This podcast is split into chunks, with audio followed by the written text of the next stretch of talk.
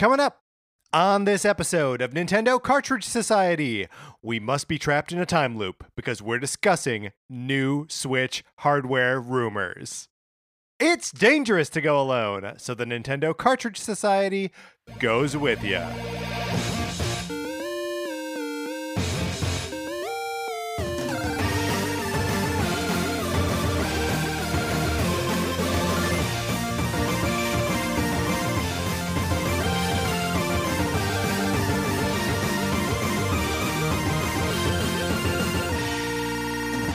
Welcome to Nintendo Cartridge Society. My name is Patrick Ellers, and I am joined, as I'm always joined, by my co host, Mark Mitchell. We've got a good show for you today. We are going to be talking about the news from the week, including, yes, rumors of a new Switch coming in 2021.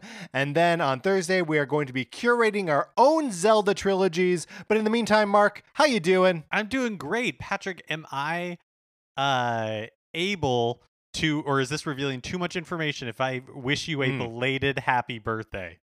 No, you can do that uh, t- today. The the time of our recording, it is not a belated happy birthday. Today is my birthday, uh, Monday, August twenty fourth. Um, and so thank you for being the first to wish me a belated happy birthday. right, on your birthday. I mean, I think it's important because uh, you know, w- the episode releases on Tuesday, so I was wishing you Yes, a of course. belated birthday, but I think it's important to note that I knew it was your birthday That's right. today, meaning Monday when we were recording, not today, meaning Tuesday when this episode is released. That's right. And also, you wished me before all of this just a regular old happy birthday. So like, yeah, but if it's just you, I don't get credit. That's why I have to do it on mic. Yeah, I mean that's a great point. you gotta make sure you gotta make sure you get credit. Um, Mark, uh, what what, what was I gonna do? Speaking of credit, here we go. Speaking of credit, uh, how would you like to borrow my copy of Sonic Forces and get credit for playing it or not playing it? Uh, I don't know how that works. Um, you can. All you got to do is email us at Nintendo Cartridge Society at, gmail.com. gmail.com. Uh, and then I send you my copy of uh, Sonic Forces. You you give us you give us a mailing address. I send it to that mailing address. You play it for as long as you want. You send it back. I pay for postage both ways. It doesn't cost you anything. It is the perfect borrowing program. The perfect program of, of any kind, really. Yeah, absolutely. Um, we did get uh, we have uh, I, I I'm gonna call this breaking news. I don't think it is breaking news, uh, but uh, an update on Sonic Forces from a, a listener um, on Twitter at and Extinction, um, Adam, who writes uh, they are still making DLC for Sonic Forces. Nintendo must have heard about the borrowing program.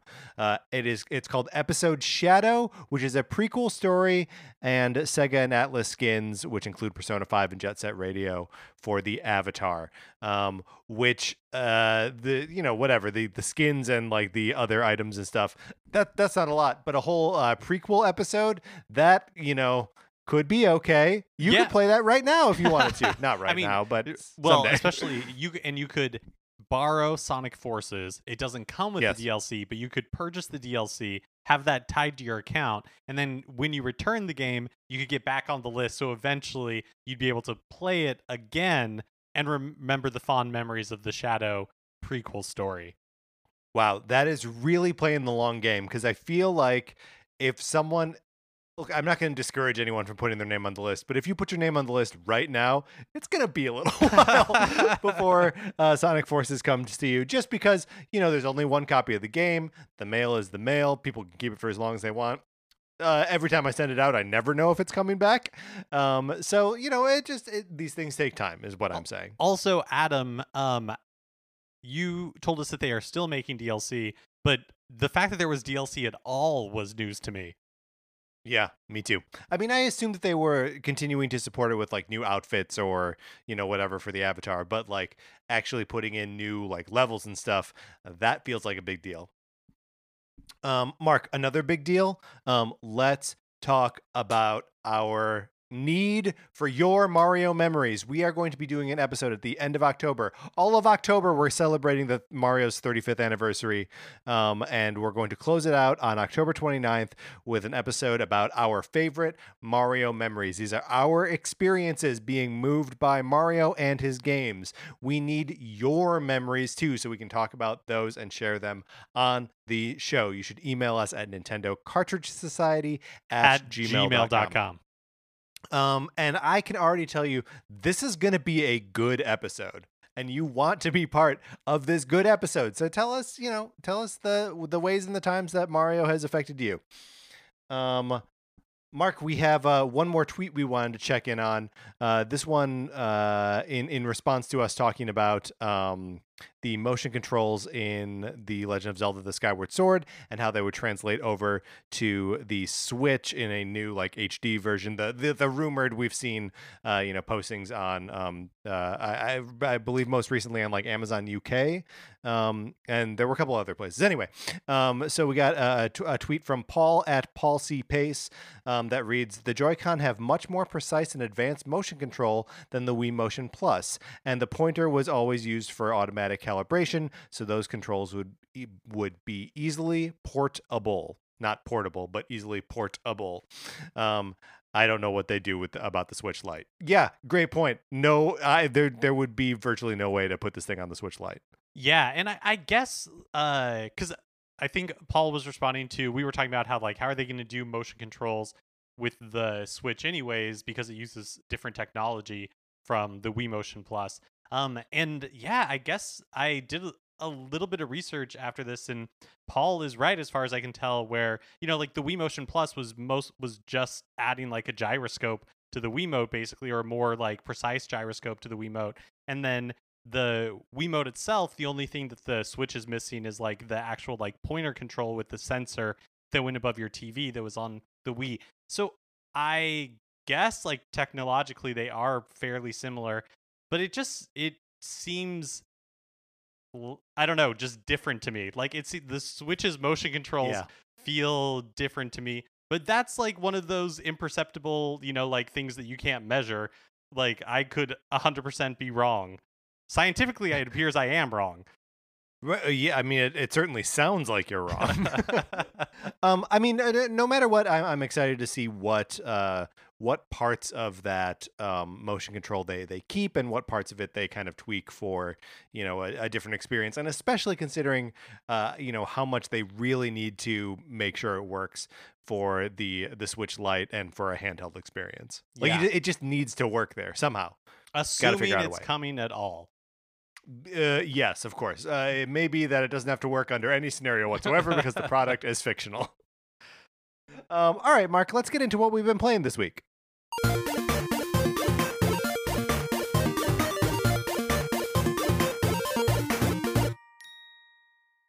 So I finished Paper Mario the Origami King. Congratulations. Thank you. I I really enjoyed my time with it. Like it um it's a solid B title. Like I don't know that I will ever go back and re- Sorry, was that was that a solid beat or a solid B title? Oh, a, a solid B, as in Okay, like like a grade. uh, Okay. yes, like a gr- a grade, exactly. Um, I don't know that I'll ever go back and replay it, but I definitely enjoyed my time with it. Um, I for a while was trying to get like all of the different treasures and collectibles that they had, but by the end I was like, whatever. Uh, I missed a couple, and I'm like, there's no chance I'm going back to get those. yeah. So what does it even matter at that point? Like once you break that seal, it's just like sayonara collectibles. Doesn't even matter Yeah. anymore. Oh, man, that's such a good feeling when you, you get through an area and you're like, five out of six. Oh, well. that's how I play this game now. yeah, it was a relief. But I, I I like Paper Mario the Origami King. It kind of has me interested to go back and try um Sticker Star or one of like the other ones. Just because like I, I don't think I would do it now. I think it'd be too much Paper Mario. But um and I know that Origami King is better regarded than Sticker Star was. But it's like I just I like that world. Like I like the sensibility of the Paper Mario games. And so um it might be fun to at least try it. Yeah, it's tough. Uh, that uh, I guess um, with your current setup of a Switch and a 3DS, um, Sticker Star is really the only other one that you Right. have access to. Because right? I would do Color Um, Splash for sure. totally, but only on the Wii U, which means no one will ever play it. Um, we have both been playing uh, Samurai Jack Battle Through Time, thanks to our, our friends at um, Adult Swim Games for uh, providing us with uh, codes for that. I think uh, we're both uh, early days in it right now. We just got access to it over the weekend. Um, I'm enjoying what I've played so far. It's got a. I, I was about to say that it, it uh, feels like the combat is Souls like, um, but I'm not actually uh, well versed enough in the Dark Souls games. So to me, it felt like Jedi Fallen Order. so yeah, to me it felt like um uh I don't know, just like a, a fairly basic not in a bad way, but I mean just like a like uh meat and potatoes action game.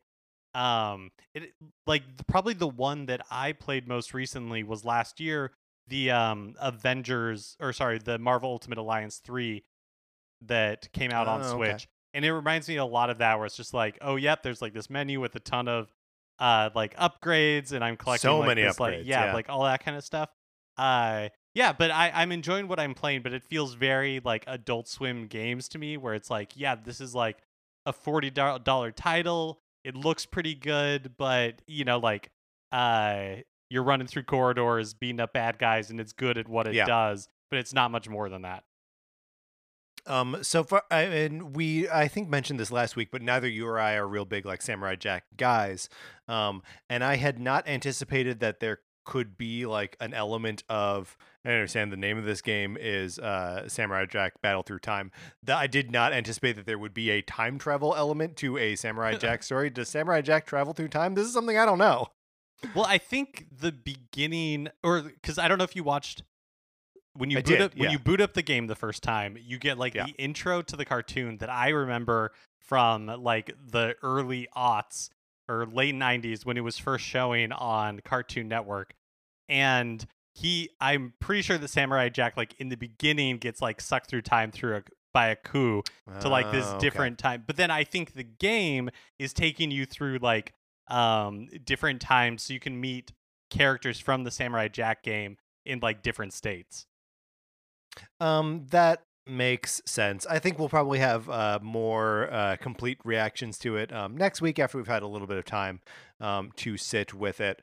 Um, speaking of games that I've had a little bit more time to sit with, um, I'm still playing a short hike. Um, I'm uh, being kind of conscious about not being in it for too long.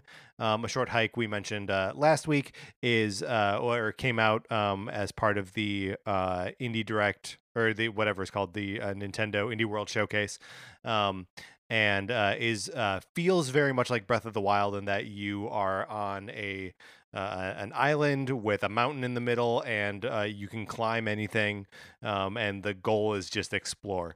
Um, and it's very like organic in how your um, your your next goal is sort of like handed out to you, um, and how you are basically just uh, doing things based on uh, what the animals you encounter say they want to happen. So like someone uh, wants some shells, and you collect some shells, you give them the shells, and then uh, your character is like, "Oh, okay, cool. So what do I get?"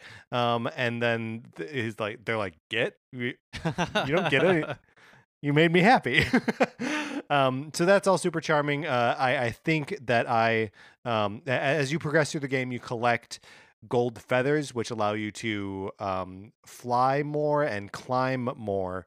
Uh, and I now have like eight or nine feathers, um, which feels like a lot. I feel like I have a wide range of mobility, uh, and I'm going to be able to climb to the top of this mountain soon. Mark, I'm telling you, it's going to happen soon and I'm enjoying it quite a bit.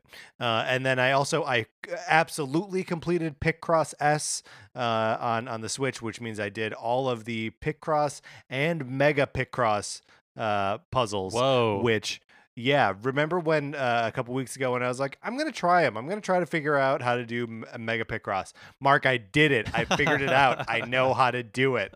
Um, Did you which just like opens it? a whole world. Yeah, yeah, I did, of course. Um, it, it's Picross, and as soon as you wrap your head around how a Picross, like a new kind of it works, Mhm. you know, it, it, it took me a second to get my head around the, the 3D Picross, to get my head around color Picross, um, and I feel like this Mega Picross was just like the last piece of the puzzle, um, the last version of it that I just didn't totally understand. Now I feel like I totally understand it. Give me all your Picrosses. I want them all. I want just. I, I should download that that S2 uh, tonight as soon as I'm done with this. Uh, we also got an email from Connor. Um, Connor writes in uh, to sort of fill in some of our, our, our gaps here um, about uh, games that came out in the indie showcase. He picked up uh, Takeshi and Hiroshi, um, which is sort of to, to recap um, is a uh, game where you are playing as Ta- Takeshi, who is developing an RPG uh, game for his little brother who is sick in bed um, to play.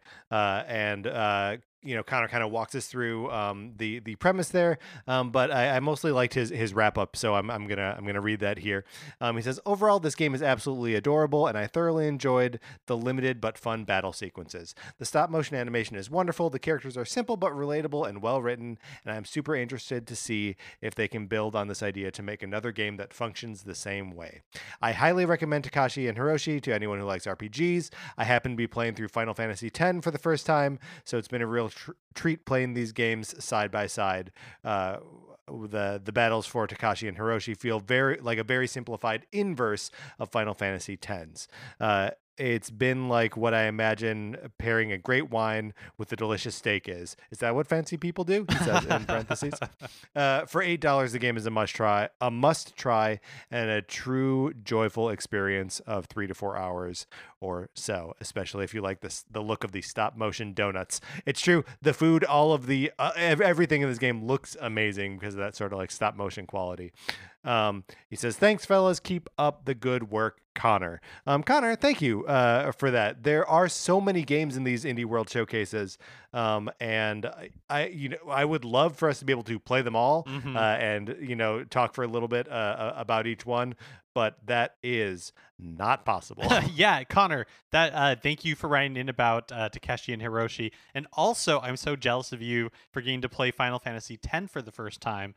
Um, I love that game, and uh, it it's like one of those things where you know, like I love Breath of the Wild, and no repeat of playing Breath of the Wild Yeah. will ever like recapture that experience. And so I hope you enjoy Final Fantasy X too, uh, yes, or 10 I- as well. And if you like 10 too, Right. that's great as well. Right, and it's probably in the package that you bought of 10 and 2 t- 10 2 together, right? So you could probably do that. I I am also playing uh, Final Fantasy VII remake on the PlayStation right now because it was on it was on sale. Um and I don't think this is a very good game. Oh wow! uh, I the the uh, the battle sequences are fun. Mark, you, uh, we we played the the opening sequence at um, at E3 the last time there actually was an E3, um, and then I played the demo of that same sequence uh, when it came out recently, um, and then so now I'm, I'm I'm playing the game and I am uh, pretty disappointed in all of the writing, most of the performances, uh, and the way the game like just makes you wallow in some of the most boring, mundane, uh, kind of crappy parts of, of the Oh, original. That's sad. It's it's a it's a real bummer. Um, I'm going to finish it because you know even though I am not always enjoying myself, it is still the world of Final Fantasy VII, and so I'm just uh, immediately in love with it. Um, it's like how at some point, it, probably sometime this year, I'll rewatch Rise of Skywalker. Like it's just gonna happen. um, so you know I'm just in the bag for some things. Uh, but yeah, um, can't say that I recommend Final Fantasy VII remake. Uh, I know that that's not a popular opinion, but there it is. Um, all right, uh, that's what we've been playing this week. Let's get into the new releases and what we might be playing next week. So there's one here, Patrick, that I think came out last week that you wanted to talk Yes. about. Inmost. Yes, so we uh, again the, brought it up on the Indie World Showcase. Um, Inmost is a uh, like pixel-based 2D um, platforming, cinematic like action platformer um, that uh, has like three protagonists and it's like creepy. Um, and it was one that was sort of on my radar when they originally announced it, and then I was uh, it was like an abrupt little like reminder that the game still exists, uh, and I just wanted to uh, make a point to say that it came out last week, and obviously wasn't on our um, schedule of things that were going to come out last week. And then today, um, a game called Over the Alps is coming out on the Switch Switch eShop, which I might be available for other platforms like mobile or um, PC already, but it's the first that I heard about it. So it seems to be like a game that's told mostly through like um, these postcards, and it looks like really stylish. Ooh. But basically, like it's uh, it takes place, I think, in like 1930s, late 30s, um, Switzerland, and it's all about like trying to uh, stay undercover and evade the police. Um, they they marketed it as kind of like this Hitchcockian like World War II spy thriller. Um, like the 13 steps is what like comes to mind Yeah. immediately. And so it looks like a lot of fun. Uh, I don't know that I'm going to pick it up this week, but I added it to my watch list in the eShop so I could see if it ever like goes on sale or anything. It's actually on sale right now. It's um eleven dollars and four cents versus the twelve ninety nine it normally is. But it's one that I'm definitely like uh interested in because I I love that like the idea of that like genre mashup is a lot of fun. Yeah, well, and like the graphical presentation, like you say, is just so like clean and simple. It's got that like almost like 1950s uh, graphic design aesthetic to it. Um, Yeah, it they seem- seems they really say cool. that it's like kind of based on like those old travel posters. yeah, yeah, real neat. And then on Au- Thursday, August 27th, uh, the Final Fantasy Crystal Chronicles Remastered Edition is released. I was about to say finally released. Um, I don't know that like it really warrants the finally. Just feels like this has been looming out there for a while. Yeah, well, I mean, I when when we got the release date, I feel like we said we're finally getting a release date for it. So now it's finally coming out. I, let's uh, let, let, us keep it up, especially because it's a Final Fantasy game. It feels thematically appropriate. Um, yeah. So this is the uh the fine the uh, multiplayer um like Final Fantasy. Um, every time I see footage of this game, it looks like uh Dragalia Lost to me. Mm, hmm Even I, I feel like even the original game, I can totally see how you have that. I'm imagining for my time playing Dragalia Lost, like the little like chibi hero, like running Yeah. uh through that like screen that you would run through for whatever reason, where like your companions were like on the side of the road. Oh yeah, where where they're almost kind of like skipping down the road. yeah, yeah, um, yeah. I total, I totally get what you, where you're coming from. Crystal Chronicles on the GameCube was a game that I like bought, but never had anybody to play with or had like the connectors for the GBA or anything like that. I'm curious how much like this is that game and how much like by remastered it's like more just like a total revamp. Yeah, and this is one that I, I haven't really heard anything about um, in terms of like ad- advanced uh, reviews or anything like that. And I guess the, you know reviews could be still like popping sometime this week. Um, but I, I'm gonna keep an eye on it because like if there is a good, uh, you know, this game is expressly not couch co-op, um, but you can play with uh, people remotely. Um, if this is a game that uh, you know Mark, you and I could play together or something like that, uh, in like sort of mindlessly grinding away. Again, this is one where uh, like there's a free version of the game where you can play through the entirety of the game as long as one person in your party has has the full price game. So like that might be something fun to look into. Yeah, totally. Um, because we could like split the cost. Yeah, we should totally look into this. Yeah, yeah. This, is- this is a, this is a good idea. And then also on Thursday, uh, the RPG Moon is released. This is the one that we talked about a couple of weeks ago. now that's an anti RPG, right? Oh right, it is. It is. It is maybe perhaps the original anti RPG. Mm. Um, we talked about it a few weeks ago. It was released in Japan only on the PlayStation One, um, and is now getting like an official English release for the first time. Uh, apparently, like one of those like hidden, well-regarded gems, kind of like an Undertale, bef- way before Undertale. Um, Yeah. you like get through the whole thing. I think like it's all about like love and not about like combat. It it just seems it seems really interesting. It's another one that I added to my wish list. Um, and then also on Thursday, I just want to point out that there is a retro classics with an X, uh, two in one, bad dudes and two crude dudes release.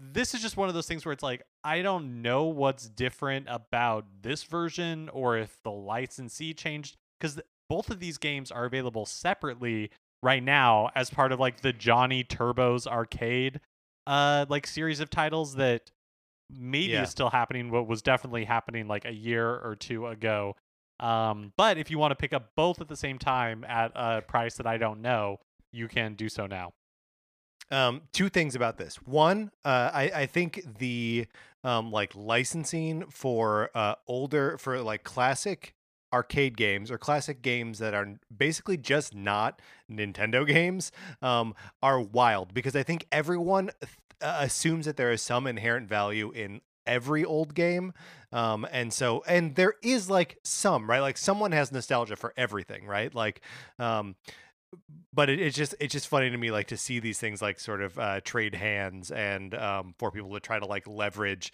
uh, an IP like Bad Dudes into you know making a couple bucks. Um, but then also, is Two Crude Dudes a sequel to Bad Dudes? i don't know i think they're thematically linked you know like uh sure, a spiritual successor. yes if if not like an actual you know like a tried and true sequel i mean bad Hmm. dudes you know has some amount of cultural cash like you were saying you know like right. uh, Are you a bad enough dude to Exa- save the president? yeah, exactly um two crude dudes i don't know that much about but it sounds like my mom wouldn't like them very much at all No. Well, it is. It doesn't. It look. They are crude. Yes. Do we know that they're rude? It's implied. it's not actually in the title. Um, also, it's funny to me that bad dudes. Obviously. Uh, wait. Are you the bad dudes? Are you a bad enough dude? Yeah, for sure. Uh, and, and that's two player, right? So there It are already. There are already two dudes in there, bad dudes. So the second one, two crude dudes. I guess it's just the difference between bad and good. yes Bad, no, bad and crude. Uh, Mark, we're getting wrapped around the axle here. um, so- okay, so something else I, I did want to mention uh, before we move off the, the new releases, there is again a, a sale uh, on on the eShop. Um, we mentioned the indie sale uh, on our Thursday episode, um, but there are a, a bunch of other games on the North American eShop that are on sale, including a couple first party titles, and you'll see a lot of these same sales being reflected at uh, brick and mortar retailers like Walmart and Target and Best Buy. Um, but uh, so you know, first party titles that are on sale. One Two Switch is down ten bucks. Um, Arms is down uh, almost twenty eighteen dollars. It's forty one ninety nine. Um, let's see other first party stuff. Uh, Puyo Puyo Tetris, I guess, is a Sega game, so that's wrong. But I think the big one is Luigi's Mansion Three. Um, I have seen sort of a, a, lot of um, like renewed interest for that game because it is down to forty one ninety nine from its normal sixty, um, and it's not going to stay at that price forever, and is a great game to pick up for about forty bucks. Um, I think that may that may be a direct quote from uh, our initial reactions to playing the game that like we like it man would it be a, a killer like not full price game um, and there's a handful of other like interesting titles on on here too. Uh, Catherine Full Body is uh, ten bucks cheaper than it normally is. Uh, Cuphead is down by like five bucks. Um, Just Dance 2020 is half price. Yeah, that's a Uh, great deal. yeah. Like I talked about uh two weeks ago, like I had a lot of fun with the game and have still been playing it here and there. Um, and for twenty bucks, I I, I really think that's a great deal. Yeah. So, uh, you know, always keep your eye on the sales. Uh, they are active. Um, all right, Mark, let's close out the new releases. Now it's time for a regular segment on this show. It is time for 433. In 1952, American composer John Cage wrote a piece called 433, wherein a performer or group of performers didn't play their instruments for 4 minutes and 33 seconds.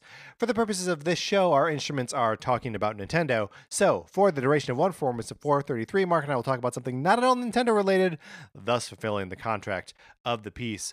Uh, Mark, you have suggested the topic. I will let you introduce it. Yeah, uh, t- talking about rediscovering music. I feel like Mm. um, As a concept? yeah, like as a concept where like you oh no no no no not as a concept. Very specific. like you just forgot that music existed.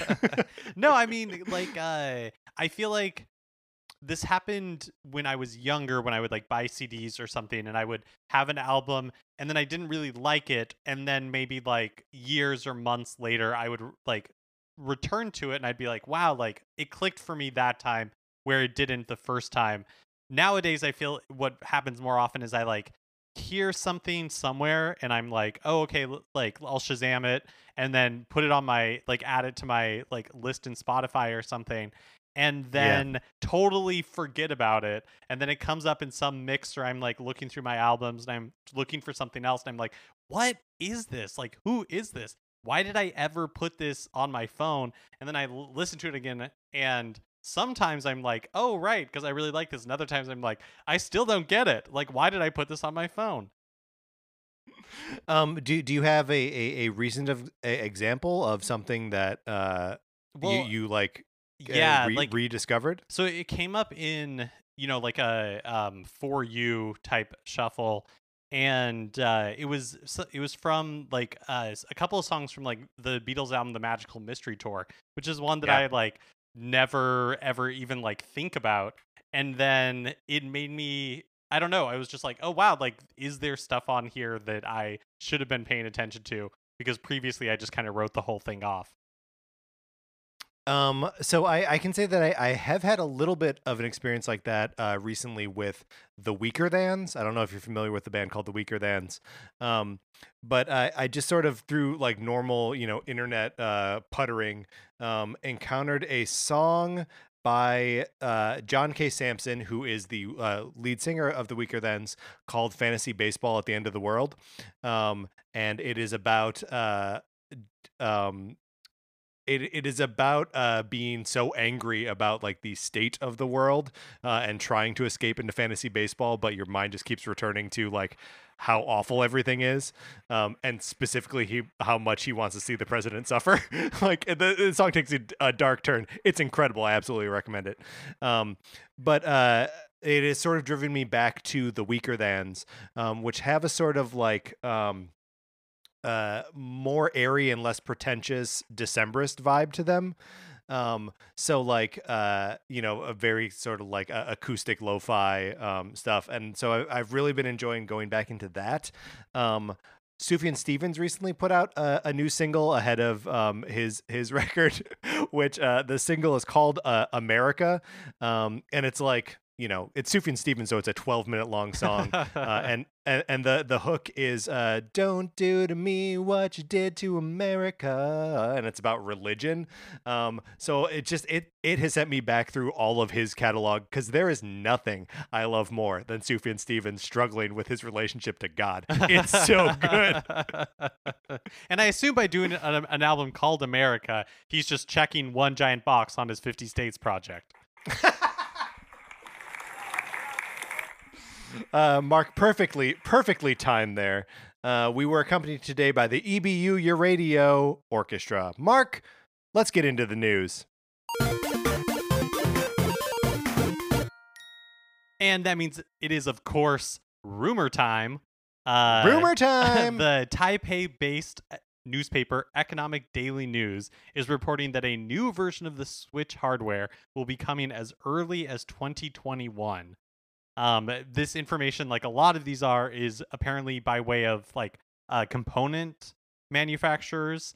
Um, and some of the bullet points in the report they say new Switch will begin production as soon as uh, the fourth quarter of the 2020 fiscal year, which for Nintendo would be like the end of March. yeah. Um. Does that? I just. bu- Okay. Uh, I, I want to ask if that feels like a realistic timeline to you, but do we want to like grind through the rest of these bullet points real fast? And yeah, like, let's let's grind through them Yeah. and then we'll, we'll we'll see where we are. So, uh, Q4 2021, like of the fiscal year, which again for Nintendo would be March, the end of March, um, will be geared to launch in the first quarter of the fiscal year 2021, which would be beginning in April 2021. M- Macronix, PixArt, and Welltrend are included on the list of new manufacturers for the next gen Switch. Um, new Switch will have better interactions, communications, uh, transliterated as quote more interactivity, and will have a new display quality, which may refer to like a more crisper output, but not necessarily like uh like higher resolution of the screen itself. Macronix is the manufacturer that produces the NOR flash chipsets. I don't know what NOR is. Um, used for storage media on the Switch. PixArt is the manufacturer that will produce the next gen Joy-Con controllers, including the hand gesture sensing. and then Welltrend is the manufacturer that produces and designs the USB port on the Switch. Uh, okay, so a lot to uh, un- unpack from this, but if if these rumors are true, um, let's try to piece together what the actual system like looks like. What is what is the the next version of the Switch? What what are the features that these bullet points I- I- imply to us? So first, I feel like we have Yeah. to uh, like as part of our wild speculation, are we Mhm. wildly speculating that this is a like new Switch, like the successor to the Switch, or that this is like a new 3DS type upgrade where it's basically the 3DS but just a little bit uh like fancier? Yeah, I mean, I, I'm sort of expecting it to be uh, a l- sort of a halfway point between the two, maybe more in line with, um, you know, the the Xbox uh, One X or the uh, PlayStation Four Pro. Um, so, like, you know, the the difference between the 3DS and the new 3DS wasn't really that great. Um, and for the most part, and just like I expect this to be, uh, that all the it's still going to be just be called the Switch, right? And that uh, all software will work on all versions of the Switch is my expectation. Um, what is is that what you're thinking too, or that it will actually be like a generational difference? Uh, no, I, I don't think it'll be a generational difference. Um, Nintendo has talked a lot about how you know they want to expand the wi- Switch's lifespan. It doesn't seem to me that they're looking to like truncate it in any way. Um, but you know, like I could see how uh, a stepped degree of change, just kind of like uh, the new 3DS, right, where it's like same basic thing, a little bit um faster a little bit like the features are a little bit more refined but that's where i am like lost in all of this because the the steps from the 3ds to the new 3ds i agree with you that it wasn't like a uh a huge uh, like revolution but it just like refined a lot of the things that were Yeah. problematic about the 3ds like uh you know it added the head tracking for the 3d itself and the on like the chip was a lot faster so just like the system booted faster and you could load games faster and like all that kind of stuff and i struggle to see um like personally like when i'm using my switch like there's not a lot that i'm like boy i like this but i wish it did x Yeah, I mean there there is like some there is the dimension of like I just wish it ran third party games better. Like, you know, you had your experience with the Outer Worlds. right Um that like, you know, uh you, you enjoyed the game but, you know, with the caveat that like the Switch is probably not the place to play it. Um, you know, and N- Nintendo's always going to be good for uh, developing to the very specific limitations of their platform, uh, and it's always going to be fine for for indie games too. But you know, just to sort of uh, keep up with what the other uh, platforms um, are offering or have already offered, um, it makes sense to just sort of you know goose the thing a little bit make it a little bit more powerful just in general. The um i don't know if this is what uh they're referring to with better interactions slash communications um but like anything to increase that thing's ability to connect to Wi-Fi would be greatly appreciated. Um, you know, the the online, and I know a lot of that is also just like the infrastructure of like individual games, um, but like it, it doesn't always connect to the Wi-Fi as as strongly and as solidly as it should. Um, but also on top of that, if there are other ways to communicate, like it should really be able, to, you should be able to use Bluetooth headphones with it. Um, you know, Mm, there, are just like Yeah. some some like simple uh, sort of like common ways that other uh, devices its size are able to connect to things that the the switch just isn't doing at, at, at the same level that i really want to see um, the the switch do Yeah, that's those are I mean that's like perfect examples. And those are the type of things where I could see right in this like new Switch, the Switch Pro, whatever you want to call it. Um that it does do like it can run third-party games like a little bit better. Uh it does have better Wi-Fi.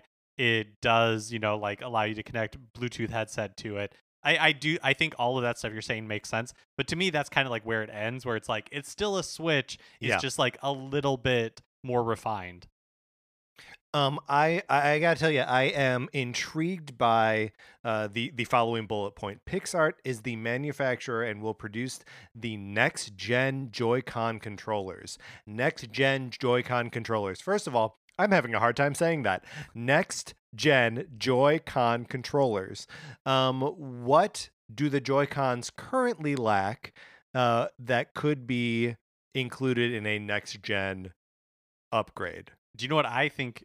Uh, I think it's not what they lack and could include. I think it's that they finally fixed Joy-Con drift. Ooh boy, I mean that would be good. uh, Joy-Con drift is a problem that has been plaguing those things for too long. Um, so I think that's a pretty safe bet. Do you think there's any way that they um, put like a, a, a regular old D-pad on on the left Joy-Con? Like I'm- replace those buttons with a D-pad? Yeah, I don't know, but I will say that I'm. I obviously I know that Hori like that from like third parties you can get one, Yeah. but uh, I would love to see Nintendo do that. I will also throw out there. Let's just pretend we're living in a world where uh, a Super Mario Sunshine remake for Switch exists. Could we see those? You know, when the Switch was first announced, we saw a lot of like people do like mock-ups where it's like, yeah, and this is what it would look like with like jo- uh, uh GameCube controllers, like a GameCube controller Totally. cut in half, and you know, like put in the rails on the side of a Switch. It's like I would. It would, for the same reason that I bought both like the NES controllers and the SNES controllers for the Switch, it would delight me to no end if there was like a GameCube controller variant for the uh, Switch. Totally. Um, and you know, one one of the features of that GameCube controller, and specifically calling out uh, Mario Sunshine, is uh, the the triggers are um, analog, right? Uh, Right. so the the current the current triggers on the Joy Cons are uh, just on or off. They're they're digital. Um, and if uh, the new Joy-Con triggers could be uh, analog, that could be. Uh, I mean, that then sort of like raises the question of like, well, okay, how then is the software uh, really can it really go between the two versions of the Switch? Um, but like you know they they could fix that there. Um, the battery life on the Joy Cons is good, so that's not like a, a place where it needs improvement or anything like that. Um, yeah, I don't know. I, I feel like uh, Joy-Con is one of the places where we were um, most surprised when the Switch was uh, originally announced. Like one of the places where it was like, oh, this is this is where the impressive tech for this machine is is in these Joy-Cons. Um, and so I'll just be interested to see uh, what the new ones can do. What do you make of the including hand gesture sensing? I I What's don't that? I don't know. Well, I mean, because technically the you know like the IR reader on the right Joy-Con, they had they have used that for gesture sensing, like rock paper scissors and stuff like that in the past. So I think like all of this we should take with a huge grain of salt, right? Because Of it's course, yeah. through like four layers of um, sources, and so even assuming this is true, it could completely turn out to be like that they're just talking about features that already exist, and the person who's talking Yeah. about it like isn't aware of that. Yeah, and then everyone like uh, you know anyone who writes it up or repeats it, as we are now, of course, um, is just like, oh yeah, uh, hand hand gesture sensing. I, I don't know what that is. Sure, maybe that's a new thing. Be like, no, it's uh, it's always been doing it. Right. Let's talk about the timeline now. The question that I withheld uh, from earlier: um, if they were to begin production uh, at the beginning of 2021 or uh, Q4 2020, um, which are the, the the same thing, does that make sense to you as like a a, a viable timeline for?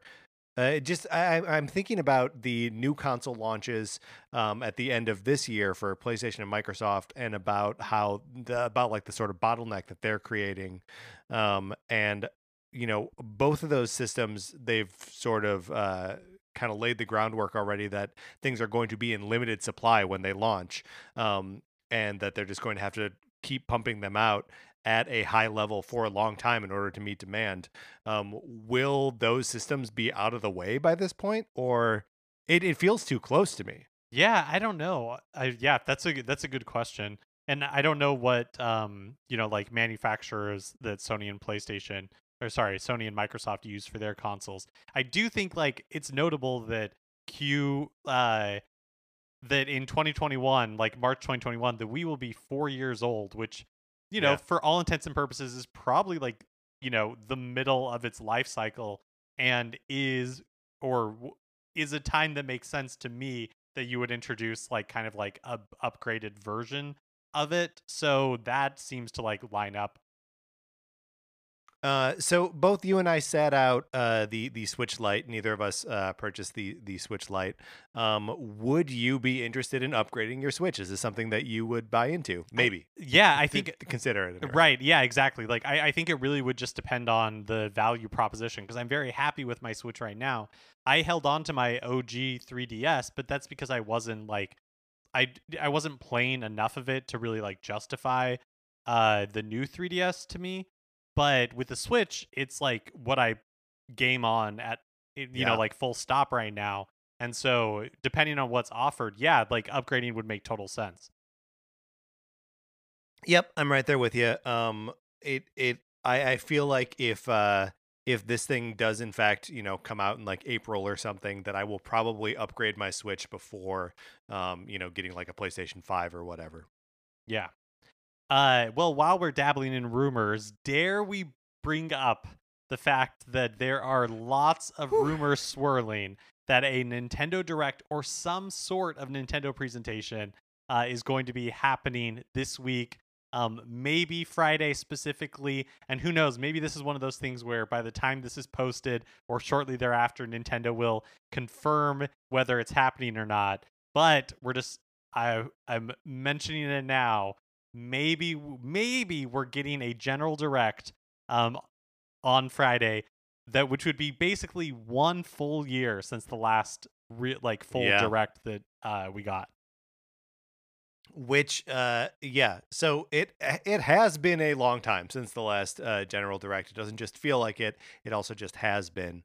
Um, and yeah, I mean, so obviously, you know, we're we're we're due for it. We're it's it's. I think I think it's coming. Do you think it's coming? I believe this. I I always I tend to believe these rumors, but I believe this rumor. I bel I believe something is coming.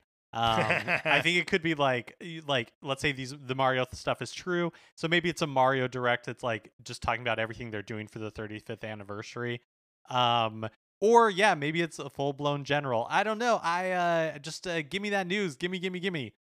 Yeah, whatever it is, it doesn't matter. Um, I this is also uh, I the timing makes sense to me too. Um, as Gamescom's opening night live is uh Thursday, like Thursday during the day, because Gamescom is uh uh, a big uh, um, European trade show um, for video games and is the biggest one in in the world. Um, and so if Nintendo was holding for anything, uh, they would be holding for uh, for Gamescom. So it, it makes perfect sense to me that uh, they would wait for sort of that thing to for opening night live to happen, which is being helmed by Jeff Keighley um, of of the Game Awards and sort of being um, touted as the season finale to the Summer Game Fest. Um, oh right, that was the thing. uh, yeah. Yeah, well, yeah, which is just ridiculous market marketing speak for here's what happens when we take E3 and blow it up over three and a half months, uh, and nothing is special, and it's all just the news. Um, so I like, I honestly do wonder if Nintendo was like, okay, when does that end, and then we then we do our own thing. And- Um, yeah, Yeah, because a Friday Direct would definitely be it's unusual for Nintendo, but uh, that timing totally makes sense to me. Um, also, you know, it's hard to know whether this is reading the tea leaves because we're always getting announcements like this, but it does or uh, reports like this, but there uh, seems to be a confluence of you know like uh leaks happening right now. There's a guatemalan retailer last week who had a listing for like a prince of persia remake for switch and ps4 um the icons for the switch itself the joy-con grip and the pro controller were found in the demo file for tony hawk's pro skater 1 and 2 remakes that haven't been announced for switch. Um there's the skyward sword thing. So you know it does feel like something's brewing and i think we all agree that uh it feels like we're due yeah, yeah. Look, uh, are we setting ourselves up to be disappointed? Mark? Probably. I'm gonna I'm gonna let us uh, feel it this time though. You know, uh, I feel like in, in in the past and over the past year we have preached caution, um, which is right. Uh, but uh, I'm I'm gonna throw that all out now. I'm gonna go against our principles. I'm gonna say let's get excited. Let's build this up in our minds. Uh, it's gonna blow us all away. We're all gonna be happy. Uh, Nintendo of America announced on Twitter that they'll be officially bringing the Nintendo Switch to Brazil soon. Uh, no official release date has been given, but they um, uh, shared a Facebook page and an Instagram page that fans can follow if they want like the latest updates and more information. And Brazil's a pretty big uh, uh, emerging gaming market, um, so it'll be good for Nintendo to get in there. Yesterday, Sega announced a big update for Puyo Puyo Champions, uh, including a spectator mode, secret characters, a game speed option, um, new gummy Puyo types, uh, and more. The update releases on August 27th in Japan and presumably around the same time outside of Japan, but we don't know for sure. Uh, I bring this up uh, because the game looks like it's on sale for $3.99 right now on the Switch eShop, um, and I think it's on sale through the 31st. And I know you like uh, Puyo Puyo, or at least I think you like Puyo Puyo, Patrick. Yeah, uh, I mean, I, I'm a big fan of uh, the Puyo Puyo Tetris uh, game that came out right, al- right around the time of the Switch's launch, um, and then uh, have been playing uh, Puyo Puyo on the uh, SNES um, Switch Online. Yeah. Um, but I have not, I have not dabbled in the uh, Champions Edition.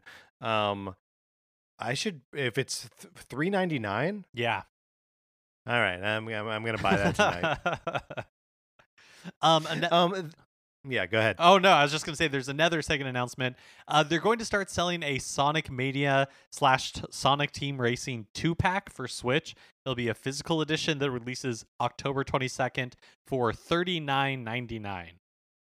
Yeah, it's October 26th. Oh, Um, uh, Yeah.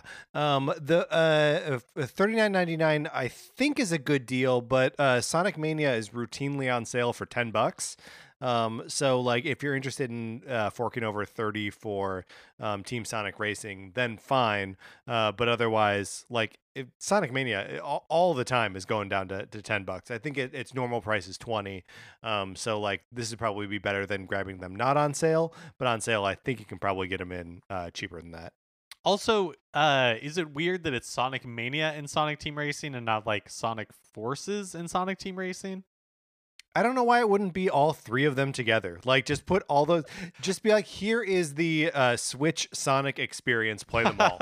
I think Sonic Forces probably sells continues to sell decently, and so in in like its physical form, and so there's no need to like bundle it with Team Racing or anything like that. uh, that that's interesting. Do you think they're having a hard time moving Sonic Mania? No, I think they uh it's digital only, or I guess there was a physical release, but I feel like it was like limited, right? And yeah, so I think that uh, maybe even specifically from limited run games or something like that. So I think this is the first time, at least, that I'm aware of that they're actually like shipping Sonic Mania. Um, I don't know. They just feel like strange bedfellows to me. Yeah, I mean, it's still like a, a compelling package for someone who's interested in, in Sonic the Hedgehog. If, if they haven't played either of these games, um, Sonic Mania is maybe the best Sonic the Hedgehog game I've ever played, and then like a, a kart racer. So like, yeah, that's that's a fun package. Uh, if any of our UK listeners are on the fence about picking up Pikmin 3 Deluxe for Switch, uh, you should know that the pre order bonuses include a coffee to go cup with little uh, Pikmin on it, and then a microfiber cloth with the Pikmin 3 cover art on it. Um, I just added uh, in our notes. These are good bonuses. They these look great. Um, I love the way the Pikmin Three coffee cup. Yeah, the coffee cup's pretty Um, great. It's it's pretty great. Uh, and then the the microfiber cloth just has the Pikmin three like cover art. Um, so like it's it's maybe not anything super special, but that cup, man, I want that cup. This is another one that feels like a strange combination to me because it's like, no, like, is the cloth so you can? Wi- I mean, it's a nice cup, so maybe it's so you can like wipe down the cup every night. You know, make sure it has no, fingerprints on it. no, it's it's like a working in a coffee shop kind of thing, where like you you, you I think wipe you're down your wrong. computer screen. I think you're wrong. You think they want you to use a microfiber cloth on a cup, on a coffee cup? You're going to stain that thing. I think if you really like the coffee cup, you're going to want to handle it with uh, microfiber cloth. That's just my opinion. I respect coffee cups. Um, Games Done Quick wrapped up last week and raised over $2.3 million for Doctors Without Borders. Uh, the Wow. whole event was held virtually this year, but it actually like worked out really well. Um, for the pieces that I watched, I didn't. I think I'm sure there were some like technical glitches. There always are in an event like this big and this complex, but um, it all seemed to go really smoothly to me for me, and it also like in kind of like broadened the ability for like different types of games to be speedrun or shown off at Games Done Quick. Like they had like a, a pump it up exhibition which you know like it's like a dance dance revolution arcade machine and so somebody you know like they would never set that up at games done quick previously but it was just an Sure. opportunity for like somebody to show it off so that was a lot of fun um you can find all the runs uh, from Summer Games Done Quick on their YouTube channel. I'm still catching up, but uh, I did check out the Resident Evil 3 remake run, and uh, I watched the Breath of the Wild All Dog Treasures run. Both of those were really fun. Um, I, I also checked out the um, hard mode zero lives run of the Lion King for the uh, Super NES, um, which was great. Uh, it, it, it's cool to see a game like that that I feel like isn't uh, does or I've I've never seen it run before. I'm sure there is like a, a big community for it, but just kind of acknowledging that like this is a super hard game that we all like quit um, like level three when we were kids um, and here are people that have have mastered it. And again, I I just uh, even uh, you know when when the when these events are being uh, held live and there are all people all in the same space, um, you know there, there's always like someone over the the person's shoulder who's who's playing, explaining what's happening, um, and they just you know uh, replicated that by having commentators that know exactly what the speedrunner is doing, um, and so it all felt like super smooth and super like natural, um, and sort of made me wish that like all Twitch gaming was like this. that there was just always someone there to, uh, you know, quietly explain what's what's fun or special about what the person is doing. yeah, I was kind of uh, worried a little bit that it would be kind of there would be like an awkward Zoom meeting, a little bit like the Nintendo Treehouse Live was, where it was a little Yeah. bit clunky, a little bit, you know, like not polished. But this felt like they had like I don't know, like I guess a lot of these people stream on Twitch and so they are already like good at streaming. Um but it definitely felt like very polished. Like I was super impressed. Mm-hmm. And uh, finally, uh, the results from last weekend's bonus Splatfest are in. This was a rematch of the original Chicken versus Egg Splatfest from March 2018. Uh, the original matchup had Team Egg winning in popularity, uh, but this oh, but uh, Team Chicken winning in the team and solo categories. So last year, Team Chicken, or in 2018, te- Team Team Chicken took it. When we talked about this previously, uh, Patrick was weighing in heavily for Team Egg, I believe. Yes. But uh, Yes. yeah, but this year, uh, you know, once again, um, Patrick and God were defied. Uh, Team Chicken won once again. Although Egg won in popularity in normal and pro mode, Chicken took it. Uh, yeah. So uh, just as as as in the past, um, uh, the the people have spoken correctly. The people have selected egg, uh, and then for whatever reason, uh, egg gets beat out in the two other categories of uh, solo and team play.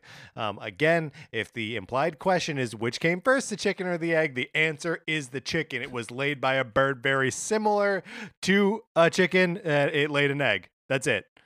Oh wait, wait. So the answer is egg. You said chicken. Yes, my bad. Yes. Oh boy. I think you really want to be on the record for this one. Uh, yes, I want to. yeah. I want to be on the record. It is the egg. A bird very similar to a chicken laid an egg, and a chicken was hatched from that. The bird that laid that first egg was not a chicken. Yeah, I mean it's basically like the X Men, right? Like the parents of a mutant were not necessarily mutants themselves. Yeah, it's just thank you, Mark. It's just like the X Men. Um, I, well, also just wanted to bring up that there are going to be two more bonus Splatfests, and again, they said that they were done doing Splatfest, done updating Splatoon, but we're going to have two more bonus Splatfests, which will probably just be rematches of uh, previous categories um, between now and uh, March 2021. All right, Mark, let's get out of the news. All right, that's going to do it for this episode of Nintendo Cartridge Society. Remember, please rate, review, and subscribe on Apple Podcasts. If you like the episode, please share it on Facebook or Twitter or wherever you share stuff. We like it when you do that. Um, on Twitter, you can follow us there. I'm at Patrick underscore Ellers. Mark is at MKE Mitchell, and the show is at Nin Cart Society. You can also check out the Facebook page, which is just Nintendo Cartridge Society. Olivia Duncan made our logo. Our theme music is provided by 8 Betty. You can get more of his music by going to 8bitbetty.com or by listening right now. For my co host, Mark Mitchell, this is Patrick Eller saying, polish your coffee cup, and thanks for listening.